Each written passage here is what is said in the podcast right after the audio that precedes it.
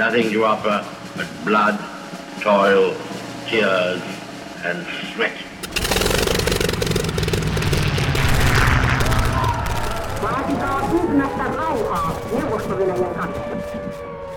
Den norske Nobelkomité har bestemt at uh, Nobels fredspris for 2010 skal tildeles Tervetuloa hyvät kuulijat jälleen sodan ja rauhan pariin ja tänään puhumme kylmästä sodasta, ydinaseista ja muista kamaluuksista ja Vieraanani on Hybridikeskuksen suhteellisen tuore johtaja Teija Tiilikainen, tervetuloa. Kiitos. Ja oikeustieteen tohtori, dosentti Katarina Simonen, tervetuloa. Kiitos. Ja, ja tuota, ihan alkuun, Teija on hyvin paljon ollut julkisuudessa esillä erinäköisessä suurvaltapolitiikan ja kansainvälisen politiikan monissa kysymyksissä. Nyt tämä uusi tehtävä hybridikeskuksen johtajana, mikä, mitä, mitä se pitää sisällä? Mikä, mikä tämä hybridikeskus oikein on? No tämä hybriditermi liittyy meidän aikanamme esille, tai sanotaan näin, että meidän aikanamme vahvistuneeseen suurvaltojen vaikuttamismuotoon, siis pyrkiä vaikuttamaan omien etujensa mukaisesti toisen valtion päätöksentekoon, kansalaiskeskusteluun.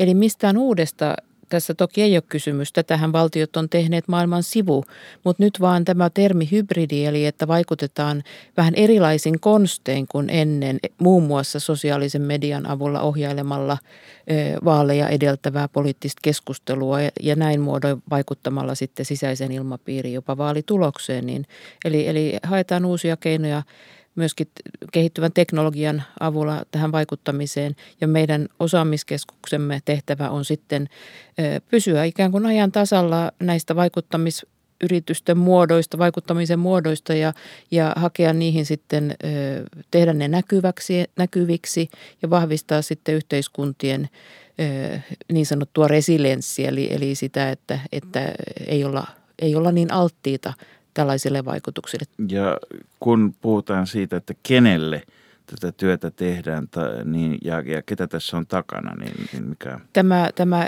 ö, osaamiskeskus on ö, Euroopan unionin ja Naton jäsenmaille avoin osaamiskeskus, jossa tällä hetkellä on 27 osallistujamaata, EU- ja NATO-maita kaikki. Katarina Simonen, sinä olet paitsi, paitsi maanpuolustuskorkeakoulun dosentti ja, ja tuota, oikeustieteen tohtori, mutta myöskin Pagwash-järjestön johtokunnassa. Mitä, mikä tämä järjestö on? Joo, tämä on tämmöinen NGO, eli tuota, mikä se on suomeksi tämä NGO? Kansalaisjärjestö. Kansalaisjärjestö, tosiaan. Niin tota, kun tiedemiehet päästivät atomin irti toisen maailmansodan jälkeen ja tajusivat, että minkä kauheuden he ovat luoneet, niin tota, johtava ryhmä tiedemiehiä, mukaan lukien Albert Einstein, perusti tällaisen verkoston tiedemiehiä ja politiikkavaikuttajia, jotka pyrkivät pistämään sen atomin takaisin laatikkoon, eli saamaan aikaan aseista riisuntaa ja sitten joukkotuhoaseiden leviämisen ehkäisemiseen – ja ase- aseriisuntaa tietysti ja erinäköisiä rauhanaloitteita on ollut maailman sivu yhtä kauan kuin on ollut, ollut sotiakin, mutta tietysti ydinaseiden ei ainoastaan tulonäyttämälle, vaan myöskin käyttäminen, kuten kaikki tietävät Hiroshimassa ja Nagasakissa elokuussa 1945, muutti asetelmaa.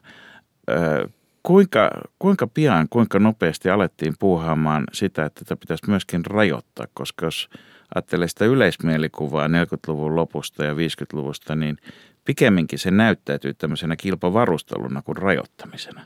Mm.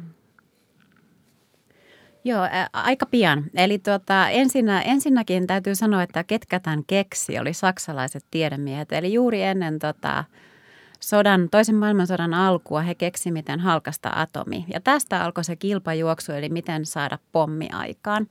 Ja tuota, kilpajuoksuun osallistuivat, kuten tiedetään, Yhdysvallat, Venäjä, Ranska, Englanti, etupäässä sinä aikana. Ja tuota, samaan aikaan, kun tajuttiin, että minkälainen pommi saatiin aikaan, mikä todennettiin siellä Japanissa, Hiroshimassa ja Nagasakissa, niin samaan aikaan, käytännössä samaan aikaan aloitettiin nämä rajoitukset, että täytyy pyrkiä luomaan systeemi, joka rajoittaa. Mutta silloinkin siinä oli pieni ketunhäntä kainalossa, että ajateltiin, että ne, kenellä on jo, niin olkoon, mutta pyritään sitten estämään, että muut eivät saa. Että siinä päästään aika pian sitten politiikan kentälle mm. kanssa.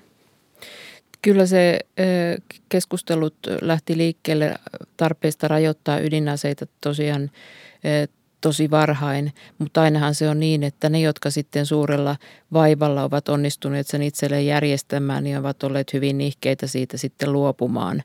Ja, ja tämä, tämä rajoitu, ydinaseiden rajo, rajoitusverkosto heijastelee sit myöskin sitä tosiasiaa.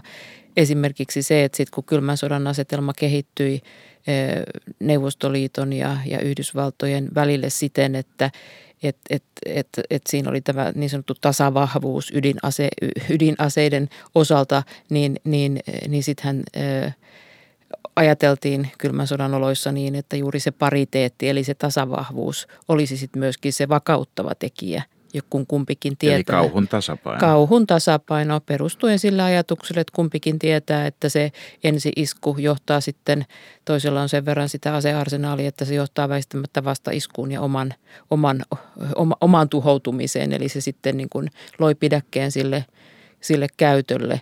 Eli, eli tässä syntyi niin kuin tällaista omanlaistaan vakauden kauhun tasapaino, omanlaisensa vakauden problematiikka myöskin näiden aseiden omistamisen ympärillä. Ja kylmän, kylmän sodan lähtötelineet hän oli olemassa jo toisen maailmansodan vielä kestäessä hyvin selvästi ja, ja tiedossa oli aika tarkkaan tai suorastaan sovittiin suurvaltajohtajien kesken sodan vielä kestäessä uusista etupiirijaoista ja muutama kysymys jäi sitten auki, mutta, mutta jos vielä, vielä ajatellaan sitä, miten kylmä sota lähti liikkeelle, niin kuinka pian tai milloin alkoi niin selkiytyä se käsitys, että koko maailma tullaan jakamaan etupiireihin, jotka nyt näkyy sitten sekä Korean sodassa, että Vietnamin sodassa, että Angolassa, että, että vaikka missä? Mä en osaa sanoa, että kuinka pian se näkyy. Kyllä siinä vähän oli tietysti sitä ruokahalu kasvaa syödessä problematiikkaa. Eli että, että maailmaa läänitettiin eh, samaan tahtiin, kun se tuli mahdolliseksi. Että tämä, ja, ja se, että, että oli yl, mahdollista ylläpitää tällaista näin vahvan kahtiajakoista järjestelmää. Ei, ei, ei, ei, ei noussut niitä haastajia, jotka olisivat sen haast, eh, ky, ky, kyenneet haastamaan tämän – tämän, ja ydinase, ydinaseproblematiikka oli tässä ihan yksi, yksi selkäranka, eli, eli tämä pariteetti. En mä tiedä, oliko se niin kuin, siis Neuvostoliitolla oli, olihan näitä suunnitelmia toki, mutta kuinka realistisina niitä sitten pidettiin oman, oman, omien läänitysten maailmanlaajuiseksi levittämiseksi. Eiköhän se, ollut, eiköhän se edennyt niin asteittain sen mukaan, kun mahdolliseksi kävi. Sitten tietysti tämä kehitys, jossa, jossa siis nimenomaan tämä – ikään kuin sotilallinen ja, ja jonkinnäköisen yliotteen saaminen oli, oli pääsin. Se tuotti yllättäviä sivutuloksia, mutta alkuvaiheessaan ydinaseet oli todellakin samankaltaisten pitkän matkan pommikoneiden varassa pitkälti kuin millä sitten Nagasaki ja Hiroshimaan pudotettiin nämä pommit ja, ja, ja tota, oli vakoilulentoja to, tota, toisen osapuolen alueen yllä, mutta mut aika nopeasti – venäläiset alkoivat yllättäen kehittää, itse asiassa Saksalla, alun perin saksalaisen insinöörivoiman turvi, jota kumpikin Yhdysvallat ja Neuvostoliitto kävi kaapimassa sieltä Saksasta tuota, sen, minkä suinkin vaan ehti ja ennätti, niin, niin tota, alettiin, alettiin miettiä sitä, että jollakin lailla se, se tuota, voisi tuon ilmakehän tai suorastaan niin kuin avaruuden kautta niin toimittaa niitä pommeja sinne toiselle puolelle, niin ei olisi tästä näistä lentokoneista riippuvaisia. Ja, ja, ja paradoksaalisesti koko nykyaikainen GPS, tietoliikenne, satelliitti, kuulennot, kaikki muut on niin kuin sivutuotteita asevarustelusta. Asevarusteluhan usein tuottaa yllättäviä, myöskin myönteisiä, myönteisiä tuloksia ja ja, ja tota, mun nähdäkseni, vaikka meidän on niin helppo sanoa niin tänä päivänä, että länsi voitti kylmän sodan ja, ja, ja tota, sitä traumaa siitä eletään edelleenkin. Mutta varmasti yksi sellainen käännekohta yhdysvaltalaisille oli shokki siitä, että keskilännen taivaan yllä näkyi pieni piip, piip, piip, kun Sputnik lanseerattiin ja muutti niin kuin sitä henkistä tasapainoa, koska koko aikahan sodassa on aina kyse myöskin puhuit hybridiuhista, niin mm. samalla lailla siitä, että, että mikä on se niin kuin oman puolen mielikuva siitä, että minkä näköinen uhka meitä kohtaa.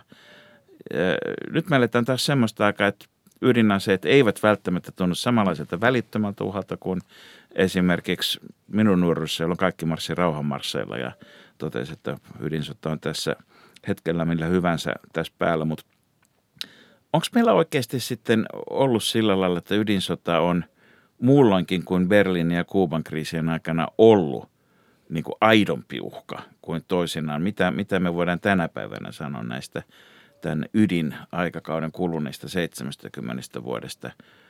Onko minkä näköisiä niin kuin erinäköisiä jaksoja tässä niin kuin uhan todellisuudessa siellä erottua?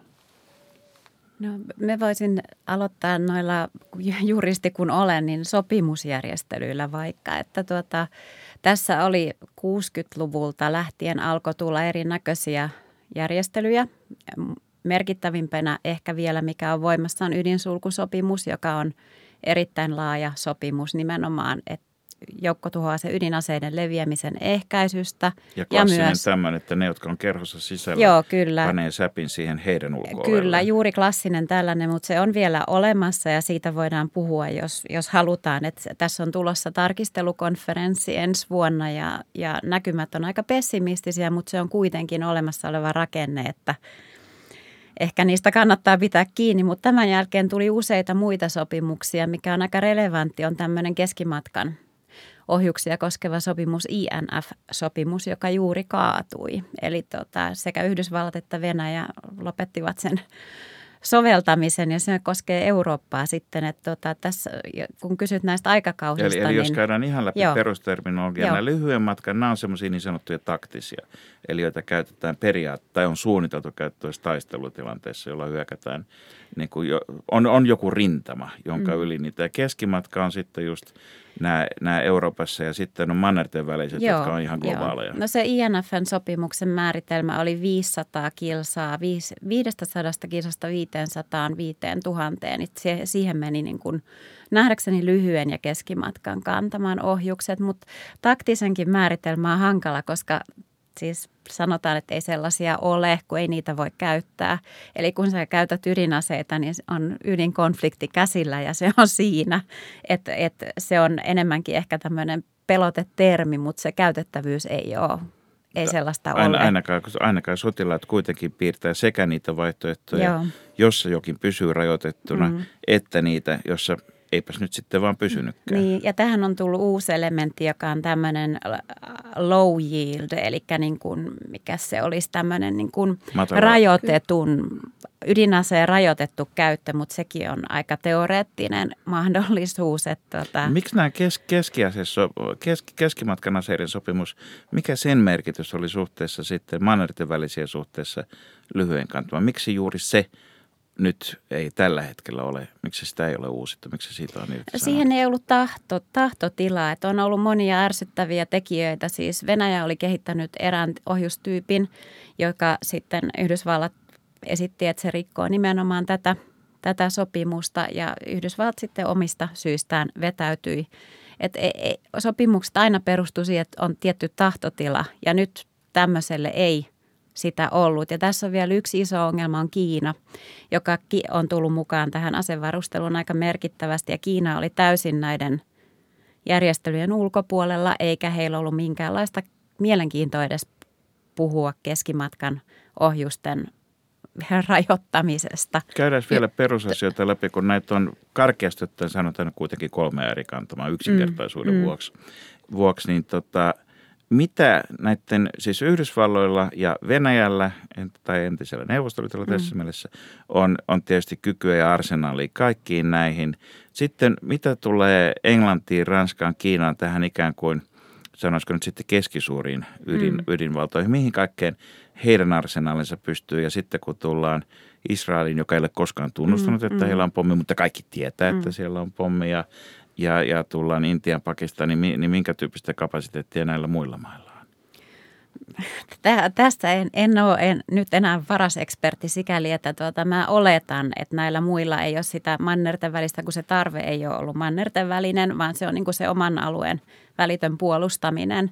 Kiinasta en tiedä. Kiina on aika, pal- aika lailla aika lailla tota, piilossa, että sen, sen määristä on arvioita ja edelleen suurimmat määrät on tietenkin Yhdysvalloilla ja Venäjällä, Mutta tuota, minkä tyyppisiä ohjuksia? Siellähän nyt juuri esiteltiin siellä voitonpäivän paraateissa mm-hmm. uutta ohjustyyppiä, mutta oliko se minkä oliko se minkä kantamotka, niin sitä en, en muista. Mä en, mä en myöskään tiedä. Mä, mä luulen, että se mikä muuttui, mikä tavallaan saattoi myöskin nämä rajoitussopimukset vähän eri rooliin kylmän sodan loppumetreiltä alkaen oli se, että et, et sitten alkoi tämä toimintaympäristö muuttua. Tämä, tämmöinen kahtia jakautunut maailma alkoi yhtäkkiä rapautumaan ja, ja alettiin puhumaan myöskin siitä riskistä, että tämä, tämä, tämä kapasiteetti, ydin, ydinaseiden luomisen kapasiteetti ja se tietotaito saattaa nyt levitä eh, toimijoille, joita ei pystytäkään enää kontrolloimaan. Eli, eli, eli pelättiin, että tiede, tiedemiehet lähtee myymään. käytännössä entisen mm. Neuvostoliiton rauniolta kyllä. sinne, missä parhaiten maksetaan. Kyllä, ja mm. silloin, silloin, silloin peli ikään kuin avautui ihan uudella tavalla. No onko tiettävästi näin tapahtunut? Nyt kai mm. tässä on niin parikymmentä vuotta ollut tai neljännes vuosisata jo siitä, niin onko löytynyt yhtään, yhtään tiedemiehen jostakin epämääräisistä tuota, pahamaineisista ma- valtioista? No, no, no kuka vei tietotaidon Iraniin?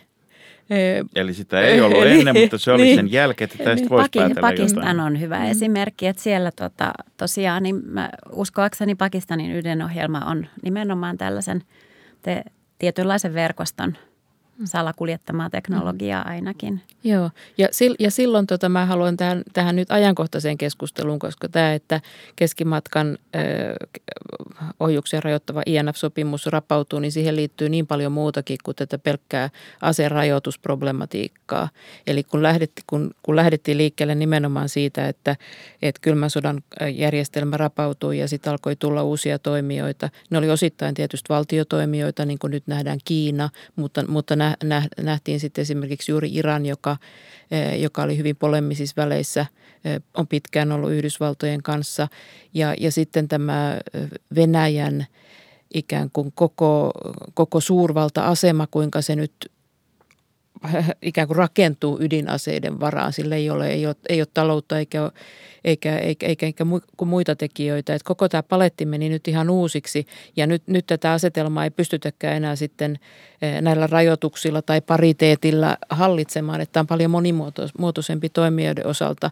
Eli, eli voi, voi sanoa vähän näin, että, että, että, että nämä rajoitustoimet sekä Yhdysvallat että, että Venäjä on nyt näitä rajoitustoimia käytetään ikään kuin politiikan välikappaleena tässä uudessa tilanteessa, jossa jos meillä saattaa olla muita toimijoita niin kuin Kiina ja meillä on myöskin muita välineitä, sanotaan, että koko nämä tietojärjestelmä, haavoittuvuudet, niin sanotut kyberuhat, niin on sen käsissä, joka niitä oikein taitavasti käyttää, niin paljon vahvempi. Niillähän pystyy myöskin ohjailemaan näitä, tätä, näitä ydinaseita – Jolloin eli, eli, nämä kaksi asiaa linkkiytyy yhteen. Kyllä, eli, eli, eli niin kuin hyvin paljon monimuotoisempi maailma kuin se kylmä, kylmän sodan mm. kahtia eh, jako, jolla, jolloin näillä aserajoituksilla säädeltiin sitä mm. valtatasapainoa. No, Onko tästä mitään havaintoja tai, tai tota, julkista tai vähemmän julkistettua tietoa siitä, että oikeasti joku näistä valloista tai joku aivan muu osapuoli olisi päässyt hakkeroitumaan näihin ydinasejärjestelmiin?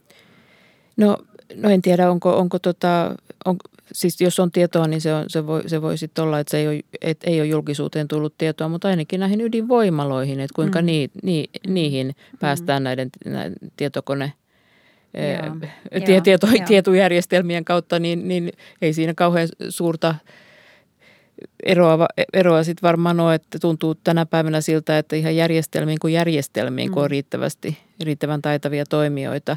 Eli, eli nyt puhutaan paljon myöskin siitä, että tarvittaisiin aivan uudenlaisia rajoituksia. Että jos halutaan säädellä valtiollista valtaa ja, ja, ja vaikuttaa myöskin tähän valtatasapainoon, niin tarvitaan aivan uudenlaisia rajoituksia kuin näiden, näiden ydinkärkien lukumäärän tai, tai kantamien rajoittamista. Että tarvitaan mm. nimenomaan silloin niitä rajoituksia, joka – jotka koskee tätä kybermaailmaa ja, mm. ja sitä, että miten siellä saa ja ei saa toimia. Joka, joka tuntuu kaikkein vaikeimmalta rajoitettavalta myös Kyllä. tällä hetkellä. Joo, nyt parhaillaan puhutaan tavallaan, kun nämä sopimukset tosiaan on aika huonossa hapessa, että on muitakin, jotka on kaatuneet. Niin sanottu ABM-sopimus, Anti-Ballistic Missile-sopimus, joka 2002 sitten kaatui, niin, ja nyt on todennäköisesti tämä Yhdysvaltojen ja Venäjän strategisten ydinaseiden rajoittamisesta oleva sopimus niin ei tule enää jatkolle, niin tota, puhutaan asevalvontayhteisössä tämmöisestä strategisesta stabiliteetista. Eli tavallaan nyt pitäisi löytää uusi sellainen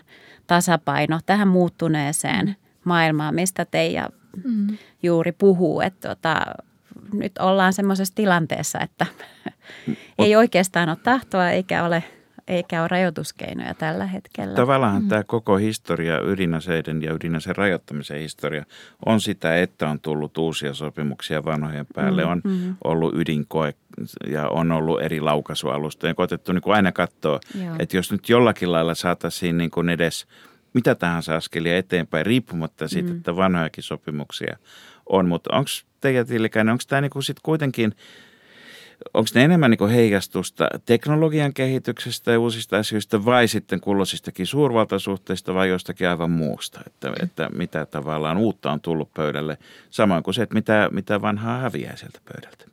No kyllä siinä varmaan vähän on kumpaakin, mutta kyllä mä politiikan nostaisin siihen päällimmäiseksi. Eli kyllä ne kaikki aina heijastelee kunkin aikakauden tällaista valtapoliittista asetelmaa, eli, eli, eli mistä sovitaan, mikä on kenenkin intressissä. Siinä on kuitenkin niin kuin tällaisesta itse, suurvaltojenkin osalta tällaisesta itsesäätelystä kyse, eli ne sitoo käsiään. Jos nyt aletaan konkreettisesti vaikka ydinkärkiä tuhoamaan, niin eli sit sitä, mistä on maksettu ja mitä on saatu aikaan, niin siitä luovutaan, niin kyllähän siitä itsesäätelystä on kyse ja silloin pitää olla siihen vahva intressi. Ja, ja, ja, tota, ja tämän, tämän maailman ajassa, missä nämä vallan välineet on hyvin paljon monimuotoisemmat, niin – tämmöisen intressin löytäminen on vaikeaa. Että jos pistää vähän tätä, niin kuin mä näen tämän nyky, nykyisen valtapoliittisen tilanteen, niin, niin tota, Venäjän intressissä ei ole sitoa omia käsiään lainkaan tämän ydinase arsenaalinsa suhteen, koska sen valta-asema rakentuu siihen. Yhdysvaltojen kiikarissa tällä hetkellä on Kiinan toiminnan, se, se, se vahvin vihollinen löytyy Kiinan suunnalta ja myöskin Yhdysvaltojen näkökulmasta vahvimmat vaikuttamiskeinot Kiinan kohdalla on toiset kuin ydinaseet. Eli, eli tota, et, et nyt tämä valtapoliittinen asetelma on vaikeampi ja monimuotoisempi ja, tämän vuoksi se nyt ei ole myöskään Yhdysvaltojen niin kuin agendan keskiössä ryhtyä määrittämään uutta ydinasepariteettia Venäjän kanssa, koska Venäjä ei ole se, se, se tota, haastaja numero yksi, vaikka sillä on se, se ydinase, mutta, mutta, mutta et, et, et, kylmän sodan ajoista on tultu paljon monimutkaisempaa valta-asetelmaan ja, ja se, että nyt vanhat aserajoitussopimukset uhkaa jäädä tässä ää, tässä historiaan ja uusia ei ainakaan nyt tällä tietoa on näköpiirissä, niin, niin heijastelee tätä. Et siinä vaiheessa Yhdysvallat on sanonut, että Kiina pöytään ja, ja sitten koko agenda koko agenda koko laajuudessaan siihen keskusteluun, niin se on se, mikä kiinnostaa Yhdysvaltoja. Kiina, Kiina, Kiinasta tunnetaan suurta huolta. Ja jos ajatellaan, että Kiinalla on paljon kapasiteettia, Kiina on taloudellisesti tekisi mieli sanoa melkein näistä kolmesta mm. suuresta niin kuin vahvimmilla tällä hetkellä. Kuitenkin Kyllä. talouskasvu hidastuu vain viiteen prosenttiin esimerkiksi tai muuta vastaavaa, niin, niin huoli varmasti on aiheellinen. Ja itse asiassa, jos, jos katsotaan tuota Trumpin politiikkaa vähän laajemmin, niin, niin niin paljon kuin Trumpia inhotaankin Euroopassa, niin eihän hän loppujen lopuksi ollut mikään sodanlietsoja. Hän on antanut Boltonille ja Haukoille kenkää ja, ja vetäytyy – Syyriastakin, mitä tietysti paheksutaan kurdien asian vuoksi, mutta, tuota, mutta, mutta onko tämä esimerkiksi sitten se, että hän veljeilee Kimin kanssa, niin on, on jotenkin minusta on niin, niin helppo ajatella, että tämä on niin kuin huonoa pilaa tai sille, silleen niin kuin köyhästi, sala, köyhästi käsikirjoitettua komediaa. Mutta onko itse asiassa kyse siitä, että, että Pyongyang sattuu nyt olla aika lähellä Pekingiä myöskin? Niin onko itse asiassa niin kuin Trumpin – ydinpolitiikka suhteessa Pohjois-Koreaan, niin onko se itse asiassa niin kuin väliverhon takaa keskustelua kiinalaisten kanssa? Siinä varmaan on tämä Kiina-ulottuvuus yhtenä osa-alueena. Selkeästi jos katsoo, että minkälaisiin keskustelu kumppaneihin Trump tuntee viehätystä, niin, niin tuntuu, että sellaisissa järjestelmissä, jossa on vallan täyteinen johtaja, hän, hän, hän ei keskustele parlamenttien kanssa tai laajempien, hän ei tunne oloaan kotoisaksi laajemmilla monenvälisillä foorumeilla, vaan hän haluaa kahdenväliseen puheyhteyteen henkilön kanssa, jolla on valtaa. Eikö se voi ajatella myöskin niin, että jos maailmassa on kauhean monimutkainen, jos esimerkiksi joku kysyy, että kenen kanssa pitäisi Britannian kanssa neuvotella, niin eihän kukaan, britit itsekään tiedä, kuka Britannia johtaa milläkin viikolla tai missäkin kohtaa iltaa. Niin, niin tota, eikö ole kauhean, niin kuin jos haluaa tuloksia, niin eikö se ole loogista, että sitten keskitytään niihin, jos voidaan sanoa, että kun nämä kaksi äijää, yleensä ne on äijiä, kun on samassa huoneessa, niin, tota, niin ainakin tietää, että siinä on niin kuin mandaatit kunnossa. No se on varmaan näin ja mä luulen myöskin, että se on niin, että hän, hän ei tunnista sellaisia diplomatian ikään kuin arvovaltakiistoja, mitä, mitä, mitä muut johtajat tunnistaa, että et, et, et, et kenen kanssa voi puhua ja kenen ei. Se on hänelle niin kuin tuntematon maa, maaperä. Hän puhuu niiden kanssa, joilta, joilta jotakin on odotettavissa. Se näyttää hyvältä hänen track recordissaan ja, ja, ja, ja, ja, siinä on niin kuin vähällä vaivalla saat, saatavilla suuri, suuri, suuri hyöty näkyvyyden osalta ainakin. Onko sitten konkreettisia tuloksia, niin se on asia erikseen. Ja Amerikassa hän on aina seuraavat presidenttivaalit lähellä Kyllä. kuitenkin. Mm. Tota, mutta entäs toisinpäin, mitä, mitä, mitä, mitä Kim ajattelee siellä Pyongyangissa tietäen ja tuntien varmasti ihan tasan tarkkaan, mikä on Pohjois-Korean talouden tila ja tilanne ja, ja Trumpilta ei nyt kuitenkaan ole rahaa tulossa, niin tota, mikä – mikä hänen intressinsä on paistatella samojen kamero- kameroiden edessä kuin, kuin Trump? No, se onkin aika vaikea kysymys vastata. Mä luulen, että maailmassa on kyllä aika monta johtajaa, jotka mielellään paistattelee uutiskuvissa Yhdysvaltojen presidentin rinnalla, varsinkin kun tietäen, että keskustelut eivät tule julkisuuteen. Eli, eli se, että mistä he sitten puhuu, niin, niin, niin tota, se jää sitten sen varaan, mitä hän itse haluaa siitä – siitä kertoo, että yksityiskohtien taso siellä varmasti olisi, jos, jos hän, nä, hän näyttäytyisi siinä asetelmassa jollakin tavalla heikkona tai altavastaajana, niin hän ehkä arvioisi kahteen kertaan näitä, mutta se, hän, hän saattaa markkinoida kuitenkin kotiyleisölleen tai jo uutiskuvaa, että hän on maailman, maailman mahtavimman johtajan rinnalla, niin tekee hänestä myöskin ö, mahtavan. Ja voisin tähän lisätä sen, että hän on nyt saanut testata ydinaseitaan aika kritiikittä. Että mä katselin tuossa eilen just jenkkiläisen tota, asevalvontayhteisön kommenttia siitä, miten Trump oli kommentoinut Kimin ohjuskokeita. Ja hän totesi, että nehän on vain lyhyen kantaman ohjuksia. Et ne on lyhyen kantaman. Ei, Etelä-Koreassa se on ihan riittävä huono. Joo, ja tota, se pointti oli, mitä tämä yhdysvaltalainen tiedemiesyhteisö paheksui pahasti, on se signaali, minkä hän lähettää. Hän lähettää sen signaalin, että on ok että kun sä oot ydinasevalta, niin sulle sallitaan vapauksia. Nimittäin Teheranissa katsotaan tämmöistä hirveän tarkasti, että meidänkin pitäisi sit saada, jos niin kun kun sulla on ydinaseita, niin niitä voi sitten testata vapaasti. Mm. Mutta onko, Eli... onko, onko meillä oikeasti syytä huoleen? Vai onko ne, niin kuin, tota, nehän tuntuu, että ne poukkoilee ja lentelee minne sattuu ympäri Japanin merta, niin tota, tota, onko, onko, onko Pohjois-Korea – vaara alueelliselle tai maailmanrauhalle oikeasti? Tiedättekö, missä se saattaa olla? Ja nyt mennään ihan uudelle sektorille, on tämä ilmaston asiat. Eli tota, tässä on ollut aika jänniä kokeita kautta aikojen, minkälaista tuhoa voidaan saada ionosfäärissä tai ilmakehässä, kun sitä lämmittää tai siellä laukaisee – tietyn asteisen ydinpanoksen. Ja tota, mä luin aika viimeaikaista raportointia Amerikasta just, että Pohjois-Korean osalta voi olla tällainen pelko. En tiedä, kantaako ne vielä sinne asti, mutta siellä tosiaan saa melkoista vahinkoa aikaiseksi, kun laukaisee jotakin. Että. Eli meidän ei tarvitse erikseen miettiä sitä, että olisiko ydinaseahdistusta vai ilmastoahdistusta. Me voidaan yhdistää. Me voidaan yhdistää ne Loistavaa. kyllä, joo. Päästään helpommalla. Mä, mä vielä siitä, siitä Pohjois-Koreasta ja Trumpista nostan esille yhden, yhden asian, joka Trumpin toiminnassa on ollut jonkunlainen, se on hämmentänyt maailmaa, mutta se on ollut hänen ajattelussaan johtotähti ja se on ollut juuri tämä tapa, jolla hän on, hän on, hän on haastanut tätä Yhdysvaltojen perinteistä liittolaisjärjestelmää. Eli sehän näkyy Euroopassa, mutta yhtä hyvin se näkyy näkyy tota Aasian Tyynemeren alueella. Eli, eli jos ajatellaan Eurooppaa, niin jo silloin kun hän tuli valtaan ja hiukan ennen, niin hän puhui kriittisesti Natosta ja että se on epämääräinen ja, ja, ja korosti sitä, sitä ikään kuin vain sitä Yhdysvaltojen hyötynäkökulmaa. Ja, ja marisi. Toki edeltäjänsäkin marisivat, mutta, mutta aiempaa suorasukkaisemmin maksu, maksuosuuksista. Eli hän on pistänyt uusiksi tätä ajattelua. Nyt ei kukaan enää voi tietää, että miten tärkeitä liittolaiset esimerkiksi tiukan paikan tullen Yhdysvaltojen politiikassa on vai onko ollenkaan.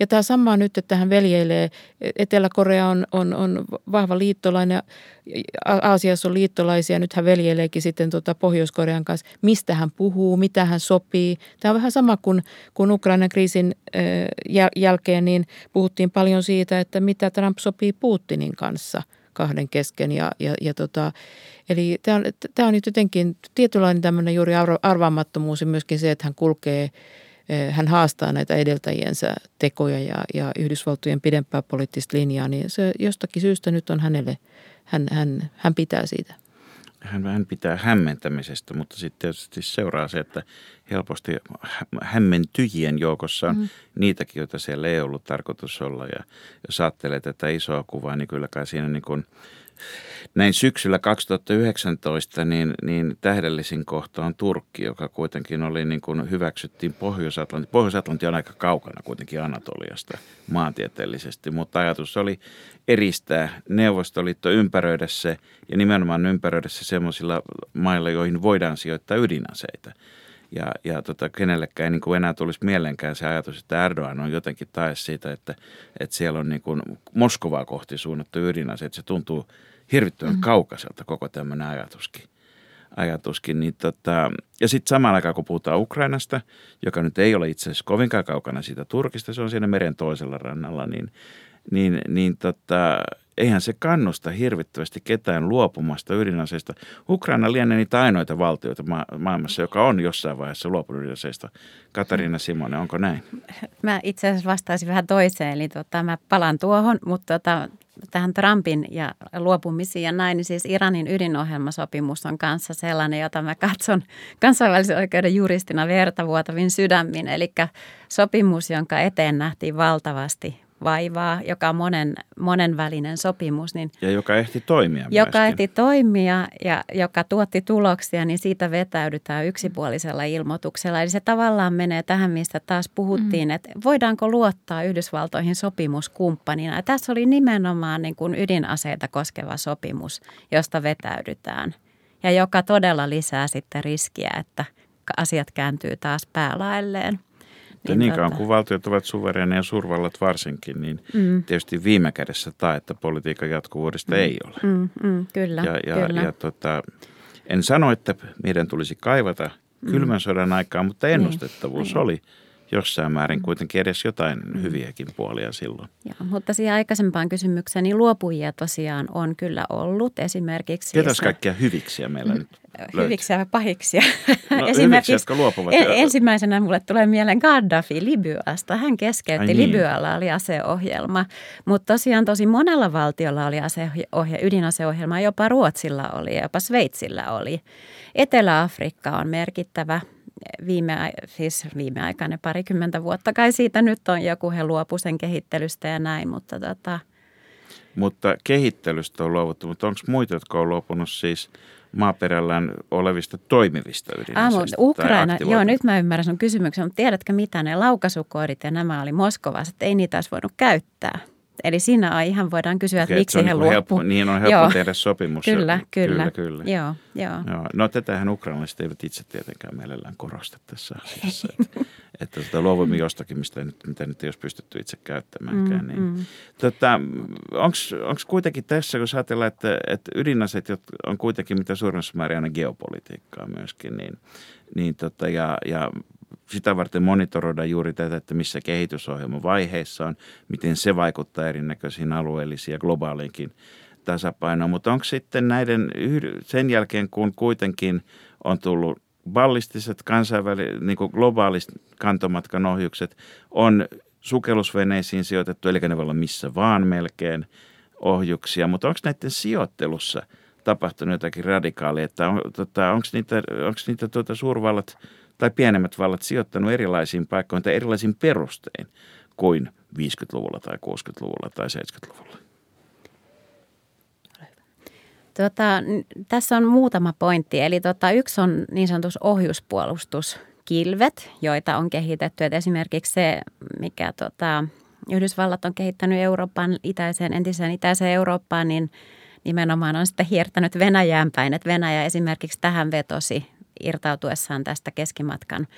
Että onko se sijoitteluun vaikuttanut, siihen en osaa sanoa, mutta tämmöisiä uusia kehityskulkuja Konseptina on. Kuitenkin, Konseptina kuitenkin. Joo, kyllä. Mutta sitten on, tota, on ehkä sijoittelu ei ole niin relevantti, mutta on niin kuin uudet asekehittelyt, mitä on. Et jos muistetaan, niin tässähän oli se Venäjällä tapahtunut ydinräjähdys muutama viikko sitten. Kauanko siitä on aikaa ja tuota, Mä juuri katsoin, kun tuolla YKssa ykköskomitea on asevalvonta, aseistariisuntakomitea, niin siellä oli yhdysvaltalaisten puheenvuoroja siitä, että se on itse asiassa tota uuden tyyppinen ydin moottori ohjuksiin, mikä tarkoittaisi aika merkittävästi sitten sijoittelulle ei ole enää merkitystä, kun se ohjus lentää ihan loputtoman ajan. Ja tämmöistä niin kuin on vähän spekuloitu, että heillä on ihan uuden näköisiä, että ohjukset kiertää täysin nämä ohjuspuolustuskilvet napojen kautta Yhdysvaltojen länsirannikolle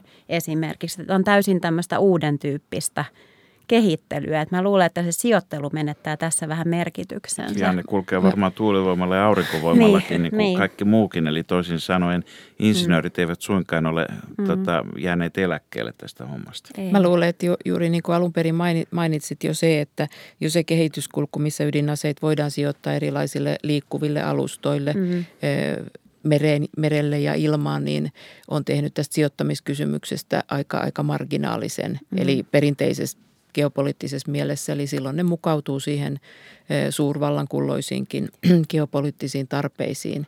Mikä, no, entä valvonta sitten? Me tiedetään, että kansainvälinen atomienergiajärjestö on käynyt siis Iranissa silloin, kun vielä käytiin siellä, niin, niin tota, tarkastelemassa hyvin huolellisesti, että mitä – missäkin reaktorissa tai laboratoriossa nyt on tai ei ole.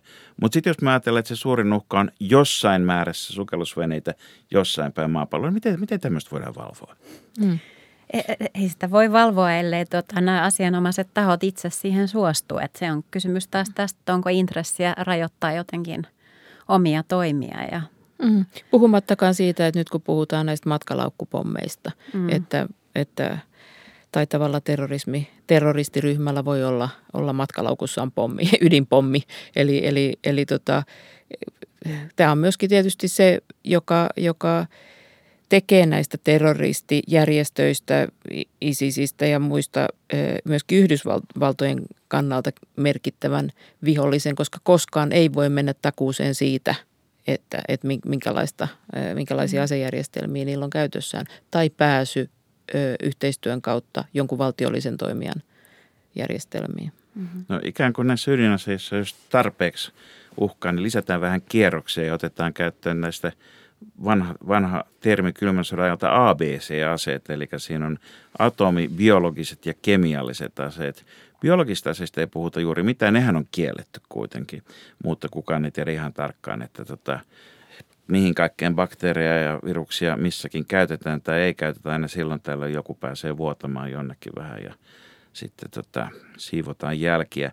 Kemiallisista aseista puhutaan paljon enemmän. Suomessakin on korkean tason osaamista kemiallisten aseiden valvonnassa. Tota, mutta onko kemialliset aseet sitten kuitenkin tämmöisten – miten mä nyt sanoisin, sattumadiktaattorien, kuten, kuten Assadin tai, tai Saddam Hussein, jolla nyt sitten ei ollutkaan niitä ihan niin mm. silloin alla kuin piti olla, mutta onko se enemmän niin kuin näiden, näiden tämmöisten B-luokan omalle kansalleen vaarallisten dilettanttien arsenaalissa vai onko se keskeisesti edelleenkin osa myöskin isompien valtioiden tai sotilasliittoumien jonkinnäköisiä skenaarioita?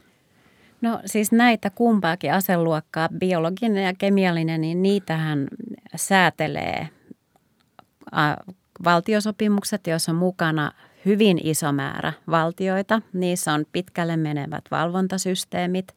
Eli jos muistetaan Syyrian konfliktistakin, niin siellähän käytettiin kemiallisia aseita jossain vaiheessa, niin tota, puuttumiskynnys oli hyvin matala, eli sinne heti käytännössä mentiin. Ja muistaakseni Assad sitten – pakotettiin mukaan tähän sopimusjärjestelyyn, kielto, kieltojärjestelyihin. Eli niissä on erona ydinaseisiin niin on kattavat valvontamekanismit, mutta B-luokan diktaattori niin varmaan kyllä, koska ne on enemmän köyhän miehen aseita ja helpommin valmistettavissa.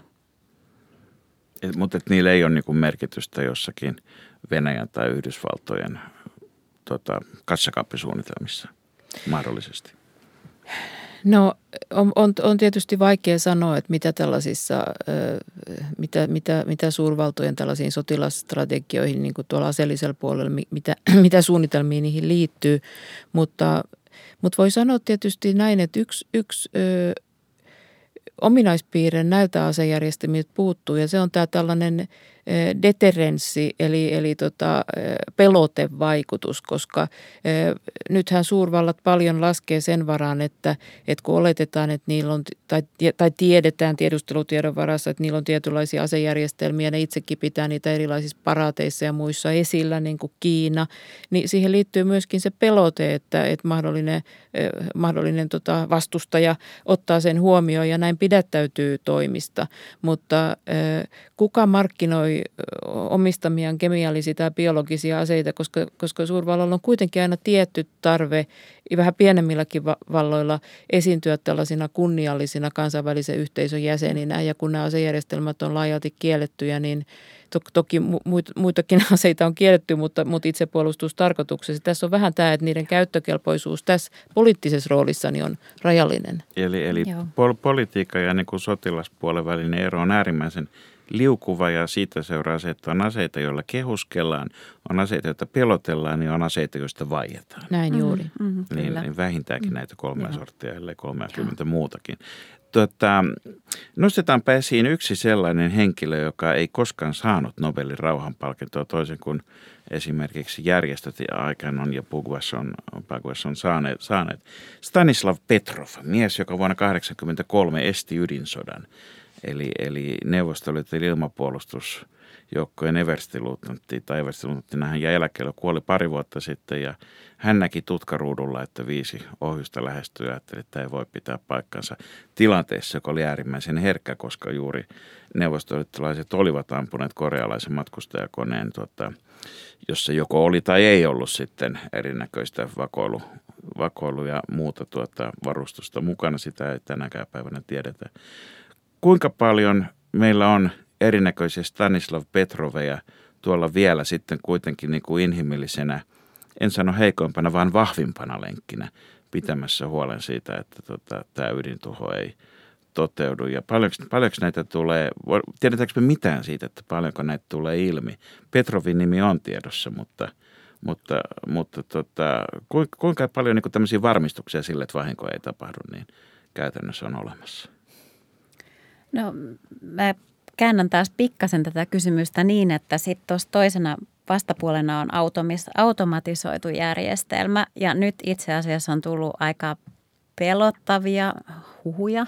En tiedä, onko se, onko se totta siitä, että Venäjällä on edelleen käynnissä se kuolleen miehen käsi, se viimeinen defense perimeter, joka tarkoittaa sitä, että siellä on automaattinen laukaisusysteemi. Ja sen jälkeen, kun kaikki on mennyt, niin pidetään huolet loputkin lähtee Kyllä, taivaalle. joo. Ja tota, se on äärimmäisen vaarallista, koska nimenomaan tämmöiset Stanislav Petrovskit ja kaikki nämä, niin tota, se inhimillinen harkinta siinä saattaa estää valtavan katastrofin. Että tämmöisiä läheltä piti tilanteita – on. Niitä on myös konventionaalisissa tavanomaisissa aseissa.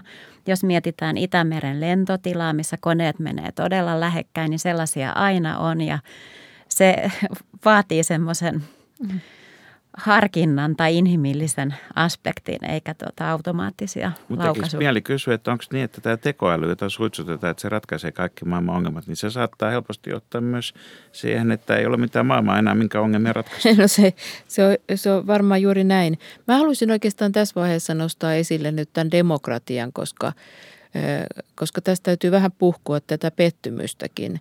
Että voi sanoa, että niin kuin kaksi kertaa maailmanpolitiikassa – on, on hyvin vahvasti länsivetoisesti, mutta mut toki laajemminkin uskottu siihen, että ensimmäisenä ensimmäisen maailmansodan jälkeen, siis maailmansotien välissä, että demokratisoimalla ulkopoliittista ja, ja sotapolitiikan päätöksentekoa estetään juuri tällaiset, tällaiset yhden johtajan tai hyvin pienen piirin virhearviot, minkä tahansa sotatoimen Viime kädessä järjestelmän pettäminen ikään kuin. Kyllä näin. Eli, eli, eli tota, maailmansotien välissä se, se osoittautui, että et, et se demokratisaatio ei tuottanut tulosta. Tuli toinen maailmansota ja nyt sitten kylmän sodan päättymisen jälkeen, jossa, jossa just tämä Fukiyaman argumentti siitä, että nyt historia on tullut tiensä päähän ja demokratian tai läntisten järjestelmien voittokulku takaa sen, että et, et enää tällaisia vastakkainasetteluja synny synny eikä, eikä sen myötä myöskään, myöskään, myöskään sotia. Ja nyt me näemme, että, että, että päinvastoin kuin oletus oli, niin täältähän nousee nimenomaan autoritääriset johtajat, joilla on myöskin sitten sota-aparaatti eh, demokratisen yleisön ulottumattomissa hyvin. hyvin. me ollaan niin kuin taas lähtökuopassa ja tässä voi sanoa, että, että onko meillä sitten sellainen päätöksentekotapa, 10-20 vuoden päästä kuinka monessa valtiossa, joka takaisi jonkunlaisen kontrollin. Demokraattinen ja demokraattinen. Mä laskeskelin itse, että 28 prosenttia maapallon väestöstä elää populismin, populisti mm. tota, vallan alaisuudessa, siis demokraattisesti valittujen, mutta populististen johtajien. Se on luultavasti suurempi osa maapallon väestöstä kuin ikinä aikaisemmin. Jälleen tekisi mieli sanoa, että vanhat kunnon autoritääriset ennustettavat johtajat tota, vanhan, ajan joht- vanhan ajan diktaattorit on ehkä sitten kuitenkin selkeämpi ja kaikki ne muine lieveilmiöineen. Niin. Autoritäärisiin järjestelmiin liittyvä ongelma tässä yhteydessä on vaan se, että autoritääriset järjestelmätkin on hyvin haavoittuvia, koska kun ei, ole, kun ei ole tultu valtaan demokratian keinoin, niin, niin järjestelmä voi ryhtyä rapautumaan ja sen takia just näitä ulkopuolisia tavallaan kohteita haetaan ulkopolitiikalla vaikuttamista, jotta niin kuin mitä nyt Venäjä on harjoittanut viime vuosina, että kun tehdään näyttäviä tekoja ulkopolitiikassa, niin, niin kansalaiset unohtaa nämä kotimaan poliittiset ongelmat ja, ja sillä tavalla ei lähde haastamaan järjestelmää. Eli, eli myöskin se, että, että, että, että osoitetaan heikkouksia demokraattisissa yhteiskunnissa – jotta kansalaiset ei ala kaipaamaan demokraattista yhteiskuntaa sinne autoritääriseen järjestelmään, niin se, se, se luo tähän sen oman problematiikkansa, eli tekee ulkopolitiikan ja kansainvälisen politiikan pelikentästä niin kuin houkuttavan maalin näille johtajille. No, Teija Tiilikainen ja Katariina Simonen tähän loppuun, että onko nyt mitään mistä, semmoista tässä meidän ajassa, mistä voisi iloita, mikä on, olisi niin kuin merkki jostakin kuitenkin positiivisesta ja hyvästä? No aina, aina, aina on niin syytä, aina on syytä optimismiin. Aina, aina se, että mä, mä sanoisin ehkä kuitenkin nyt se, että kyllähän tämä teknologinen kehitys ja se, että meillä, meillä on niin mahdollisuus käydä tällaista kansainvälistä keskustelua. Me nähdään myöskin näiden autoritääristen järjestelmien sisälle ja, ja voidaan koittaa tehdä voitavamme, jotta, jotta, jotta pidetään yhteyksiä sinne niihin kansalaisyhteiskuntiin ja nostetaan epäkohtia esille. Tämähän oli täysin mahdotonta niin, kuin niin sanotus vanhaan hyvään aikaan. Eli, eli tämä sillä tavalla tämmöinen, tämmöinen tota, internet-aikakausi on kuitenkin luo toivoa, että tämmöinen globaali, globaali keskustelu jossakin vaiheessa johtaa tässä myöskin parempaan lopputulokseen. Ja Katariina no. Simonen, tämä maailmanlopun kellokaan, niin. joka on muutama minuuttia vaille keskiöön, mutta se ei ole kuitenkaan vielä tasan keskiöön. Joo, mä ajattelin juuri tätä ja tuota, ajattelin sanoa, että siitä huolimatta, niin tota, mihin, mihin itse laittaisin toivon on nimenomaan nuorten kouluttamiseen – näiden, näiden, näiden asioiden niin kuin ylläpitämiseen, että tiedetään, miten hyvin vaarallisessa maailmantilassa me eletään. Mutta silloin, kun on uusia tekijöitä, tulee uusia innovatiivisia ratkaisuja, niin aina asiat voi muuttua myös hyvään, että näin. Tähän, jos mihinkä on hyvä lopettaa, tuota, että toivoa kuitenkin on, mutta töitäkin pitää tehdä. Hyvin paljon kiitoksia Teija Tiilikainen ja Katarina Simonen ja hyvät kuulijat, tämä oli Sota ja rauha.